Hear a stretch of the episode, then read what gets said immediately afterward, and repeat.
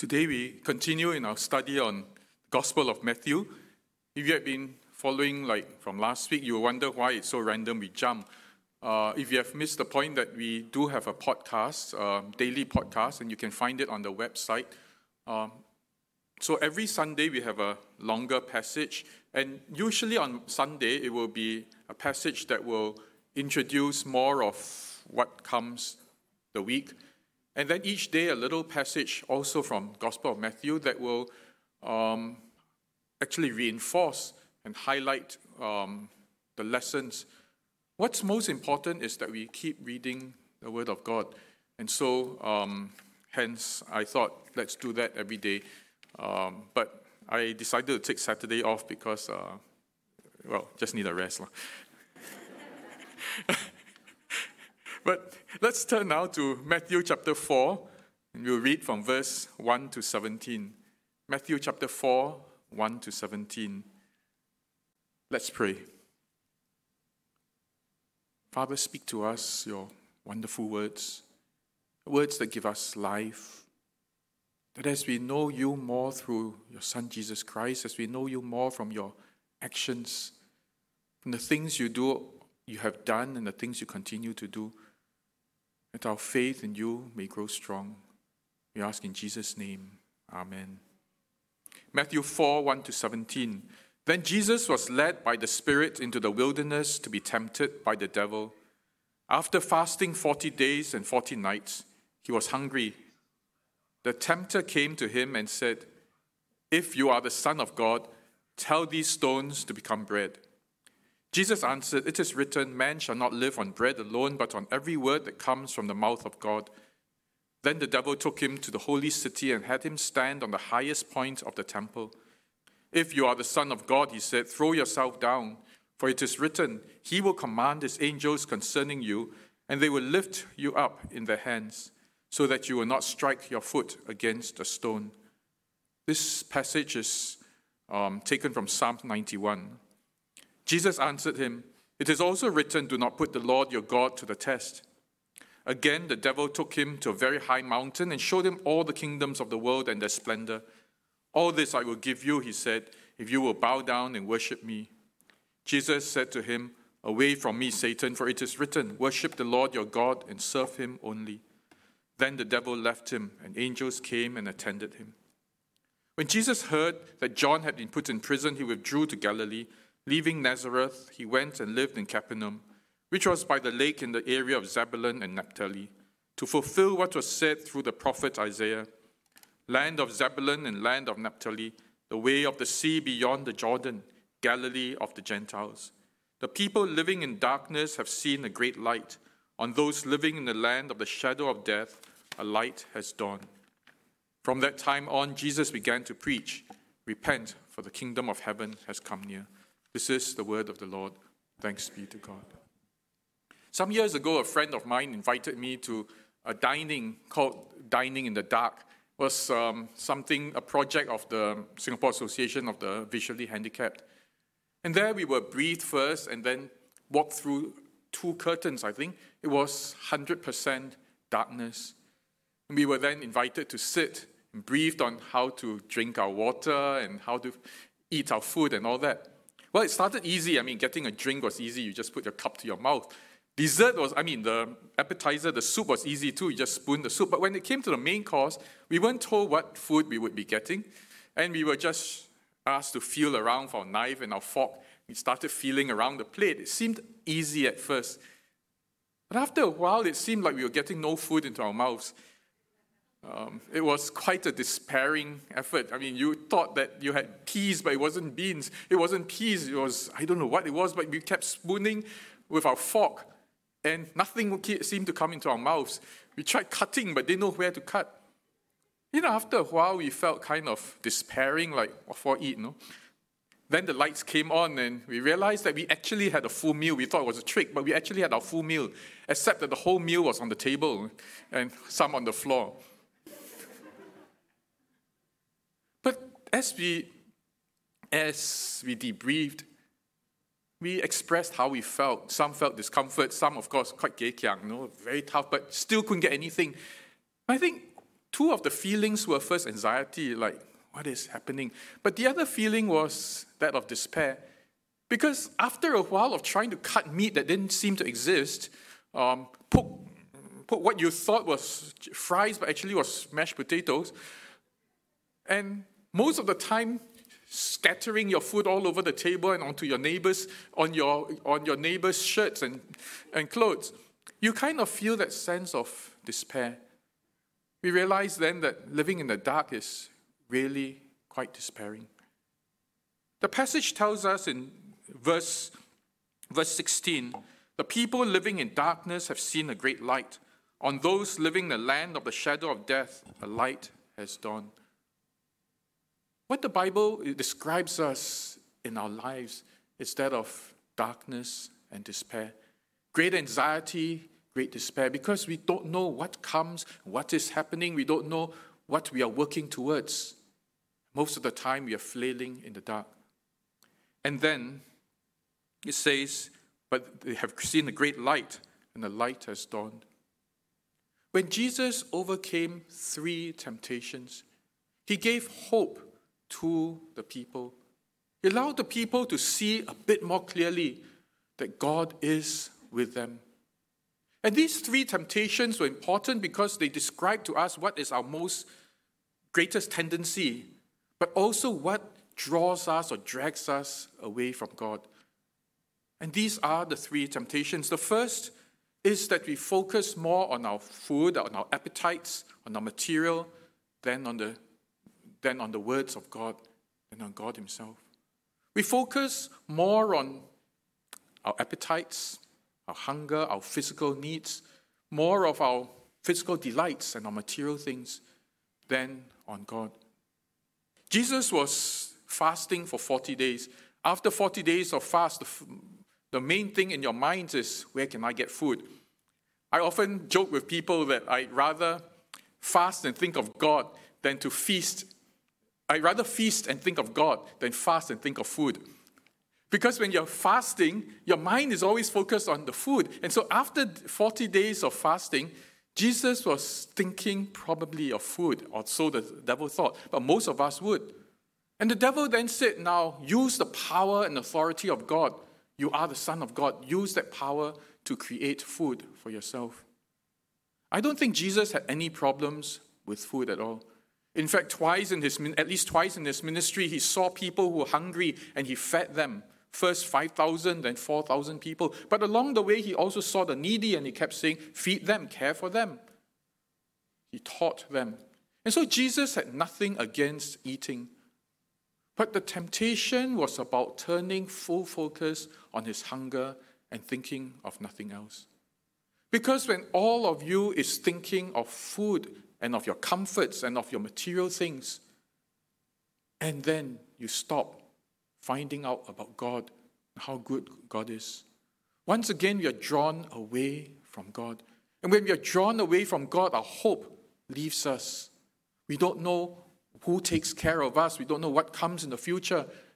And when things come, we don't know what to do. Jesus says that your life is sustained, not sustained by food alone. Doesn't mean that it's not sustained by food at all.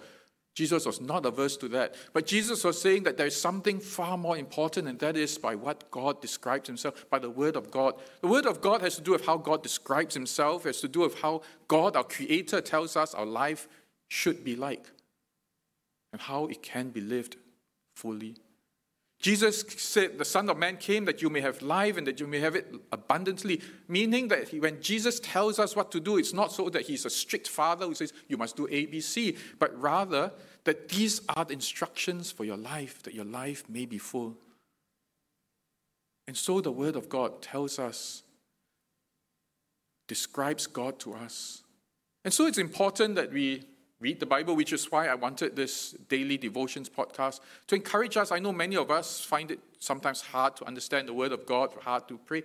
And I thought a short podcast at least will help us to read the Word, listen to the Word of God, allow some truths of God to reach us.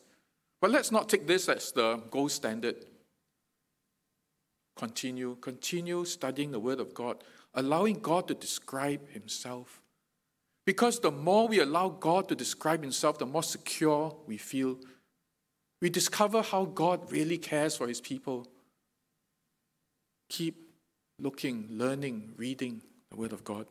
Because that is what sustains us. You know, one of the real great dangers is as we enter the rat race and we continue the rat race, it is a serious problem. It's no condemnation of that, but it is a serious problem because the more we rush into working for ourselves, the more inside we feel empty. Have you ever thought, realized that sometimes the richer we get, the more anxious we are? And I'm not talking about the very rich, I'm talking about us, simple people. When you had nothing, you could give quite freely. And yet, when your bonuses come and your promotions come, suddenly those little bits, you say, wow, so little extra, must keep that extra. When you didn't have that extra, it didn't bother you. You were happily helping others and giving to others. But the moment more money came, suddenly it became tighter, more anxious, wondering what will happen to our extra. When we focus, place our focus on our food, on our, on our wealth, on our material things, we become more anxious and more despairing. We worry more about our future. What happens to my money? Life loses its peace. And so it is important then that we realize that when we know God, God gives us that peace. That is where life really is. The second temptation is that we often judge God by whether He answers our prayers or not. We judge God by whether He answers our prayers or not. The devil took Jesus to the top of a, to the highest point of the temple, meaning that this is the most religious point, and then said, You know, it is promised, and that's found in Psalm 91 about how God cares for his people. It is promised that if you were, he would command his angels concerning you, they will lift you up in their hands so that you will not strike your foot against a stone. It's a promise to the people it's a promise of God's care and concern for the people. And he said, Well, you are the Son of God. Even more important, don't you think that if you were to jump, God will always answer you and God will always save you? And Jesus said, Don't test God like this. Because if your faith depends on letting God do things always for you, then you will still live insecurely. A man doted on his baby daughter very much. One of the things that the daughter and he loved was to, to carry, that he loved was to carry the daughter, and the daughter enjoyed it. As the daughter grew a little older, still couldn't speak, she would just raise her hands like that and he would pick her up. And everywhere they went, he would carry her. Each time she raised her hands, he would pick her up and take her. And she would point there, and then he would take the baby and take her. By the time he was, she was two, he realized that she was hardly able to walk. That was a big handicap. Other kids were running, and this girl would just lift her hands and he would lift her up and carry her here and carry her there. On long walks, he would be the one carrying her and she wouldn't walk. And sometimes he would put her down a little and then she would raise her hands again and he would carry her. And then he realized that he had to make her walk. So when she lifted her hands, he said, Walk. And she started to cry and became distressed. But there were other things that she did, he had to do. For example, he used to feed the baby, but when she opened the mouth, he said, Eat yourself, feed yourself. When she wanted things, he started saying to her, No, I can't do it. And at one point, when this very precocious girl was three, she said to her father, Dad, the older I get, the less you love me. And he said, Why do you say that? And she said, When I was baby, you carried me, I, you fed me, you bathed me. Now you tell me do everything yourself. Surely you have loved me far less. How true that is in our lives too.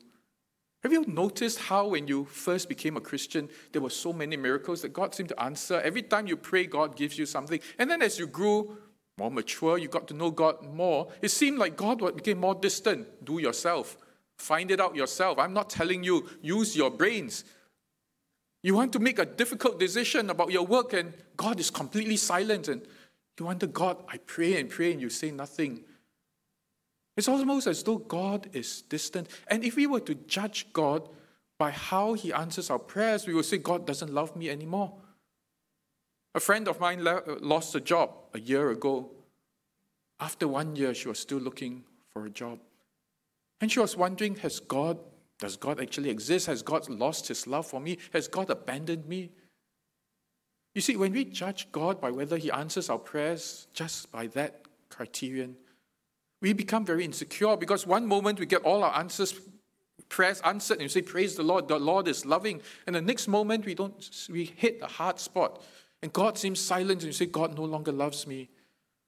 And that draws us away from God. But God does love us. And we cannot then have God eh, on, our de- eh, on demand. God, you do this, God, you do that. Because God, in His love, will not want to pamper us until, until we become helpless, like a parent with a child. I know this is difficult because there are people, a friend of mine is going through more and more problems, and we struggle together. But it will be devastating if at one point we say God no longer cares, because then who do we turn to? If we say God no longer cares, then we have no hope at all. But if we gather together and say, let's continue to pray, let's hope, let's hold each other, and believe that there will be a better day. When together as a community we support each other, doing it alone is hard because if God doesn't seem to answer our prayers, then where do we turn? But when as a community we hold each other and say, it's tough, let's keep praying, let's keep hoping, let's believe that God still loves us. There is also a point when we turn back and we look at how God has been kind, how God has blessed us. And then we hold to that hope that God loves us, and even in that love for us, He allows us to go through times when He seems to be silent. But if we were to do otherwise, if we were to judge God and say, well, God no longer loves me, then we really will despair. We will return to darkness. Because what can we see? If God is no longer there. The third temptation had to do with whether you obey, whether you serve the devil or you serve God, whether you do it the devil's way or you do it God's way. Jesus, the devil took Jesus to a very high mountain and showed him all the kingdoms of the world and their splendor. All this I will give you. That's verse 8. He said, If you will bow down and worship me, Jesus said to him, Away from me, Satan, for it is written, Worship the Lord your God and serve him only. The devil took Jesus up to that mountain and showed him all the kingdoms of the world and their splendor. Now, did you know that this splendor, these nations of the world, was promised to God? Jesus would have it anyway, but at what cost? You see, in Revelation chapter 21, verse 24, it says that at the end of time in the New Jerusalem, nations, kings, and nations and rulers will bring the nations and bring all the splendor before God. Exactly what these words were. They will bring the kingdoms of the world, will bring the splendor to Jesus. But what the devil was offering was this have it a short way, have it an easy way, do the shortcut. If you bow down to me, follow my style, my style of violence, my style of deceit, my style of forcing people, being cruel to people, hurting people, you will get it real fast. Jesus' way was that he became a servant to all. He came to sacrifice, slowly persuading and then sacrificing himself. At the end of the day, the nations will bring their splendor to him. It's a difference about how you get all that you want. You could either deceive people, force people, coerce, threaten, be harsh, or you could do it the way of Jesus, the servant way. And so in Philippians 3, God said, Therefore, God has raised Jesus up, that every knee shall bow and every tongue confess that Jesus is Lord. You see, the reason why I you say, I will obey the law because the law says so. And, you know, all of us are masked and all that because the law says so. And we will obey our earthly rulers.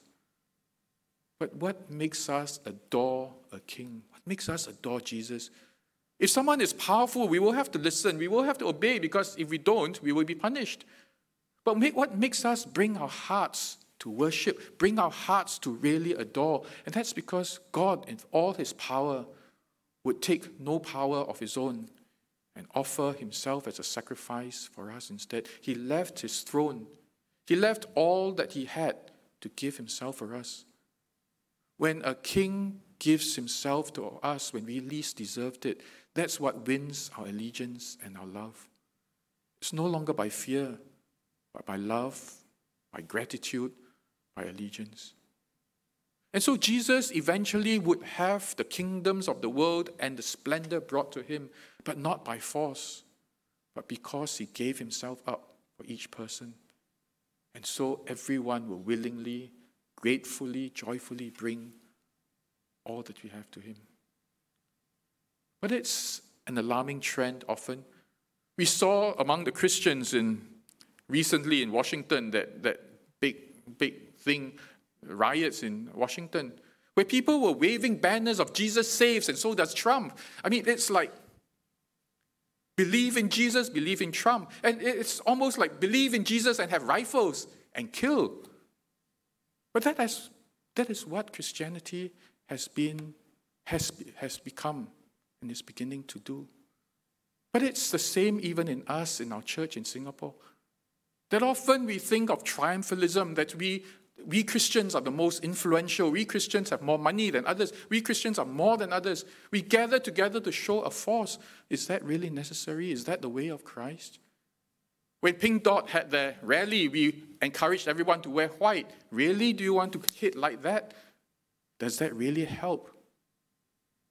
But personally, then, do we get what we want by force, pushing people around? Or do we do it the way of Christ, gently persuading, offering ourselves and serving each other? Do we do it quietly and saying, Well, you disagree with me, let me listen, let me understand you, let me talk with you? And if I have to, let me give in to you because you are my brother, because I am your servant. How does that work in our homes? By force, by pushing our family around? How does it work? At, do, how does this principle work at work? Do we do it the hard way all the time? Is there a better way? A way of sacrifice, a way of persuasion, a way of giving in, a way of servanthood. So at the end of the day, Jesus had to choose do I do it the devil's way, of pushing my weight around, of lying to people, getting what I want at all costs? Or do I do it God's way, letting Him decide and going to the cross to pay for that? It's one of the hardest challenges for us. And yet, in our daily examples, we may see that it works very often. Tomorrow, we'll talk about the Beatitudes. No, sorry, it's not tomorrow. Wednesday, we'll talk about the Beatitudes at our devotions. Blessed are the meek, for theirs is the kingdom, for they shall inherit the earth. Blessed are the meek, for they shall inherit the earth. Think of that. Think of how stupid, how crazy that sounds. The ones who don't fight back, the ones who give in, they will inherit the earth. And how does that happen? Only happens when we turn to God and we say, God, this is your fight. This is yours to do. At the end of the day, when we do it the devil's way, it draws us away from God because it makes us so anxious. I must get this and I must get that at all costs. And we think of how to strategize, how to betray, how to, how to scheme our way to get our way. We don't have very much peace. When we lose, that's terrible. Even when we win, we don't feel satisfied. But when we say, God, I will do it your way, and I will learn to trust in you, this is your fight, this is your problem. Let me rest in you and do you do as you please. Jesus went a long way, and along the way, it didn't seem like he was going to win. He wasn't, it didn't seem at all like he was going to win the kingdoms and the splendor. He was going to be condemned and judged and mocked and crucified. And often that way doesn't seem to be the right way, the smart way, the sensible way. But the way of God instead of submission to God and letting God handle it.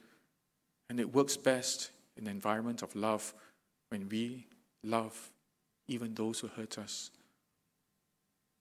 And so each of these temptations will draw us away from God and overemphasis on our material things to the detriment of knowing God. We stop knowing God. It's so easy, isn't it, when we are busy and then we forget. We don't want to spend time reading the Bible, knowing God. It's not sin. Basically, it's not sin if you don't, but it's going to be destructive. It's going to lead you to greater despair if you stop knowing God. Or we test God by saying, we judge God by saying, How much does God answer my prayers now? Someone once wrote, Don't only, don't regret not having your prayers answered. Rejoice at the many things, blessings that you receive without even praying. Open our eyes to see how God blesses us each day and know that God loves you. And finally, the hard one don't do it the devil's way. Do it God's way, the way of love, the way of forgiveness, the way of sacrifice. Let us pray. Father, these are such hard sayings, and yet they are so true to us.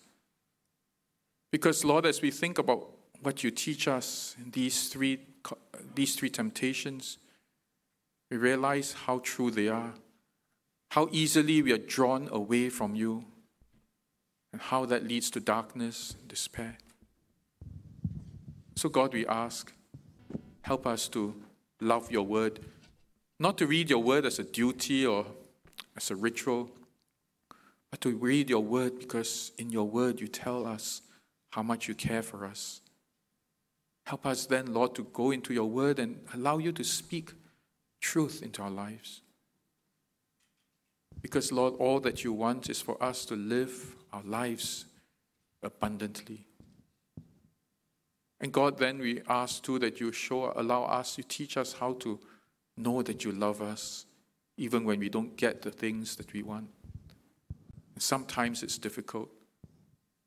Father, open our eyes, open our eyes to see how you order our lives and you love us very much. Most of all, then, Lord, there are so many things that we want in a hurry. And we do it by all means, at all costs. God, that leads us away from you too, that leads us to greater anxiety and despair. Father, we want to learn to do it your way even when it costs us a lot. We want to do it your way even when it means giving way to others. We want to do it your way, Lord, even when it means being a servant to one another at home when we serve our husbands and wives and our parents and our brothers and sisters, at work or in school when we serve one another. Teach us truly how to be servants and have the faith to believe that when we do this, indeed, Lord, the meek will inherit the earth. Mm-hmm. we ask this in Jesus' name. Amen.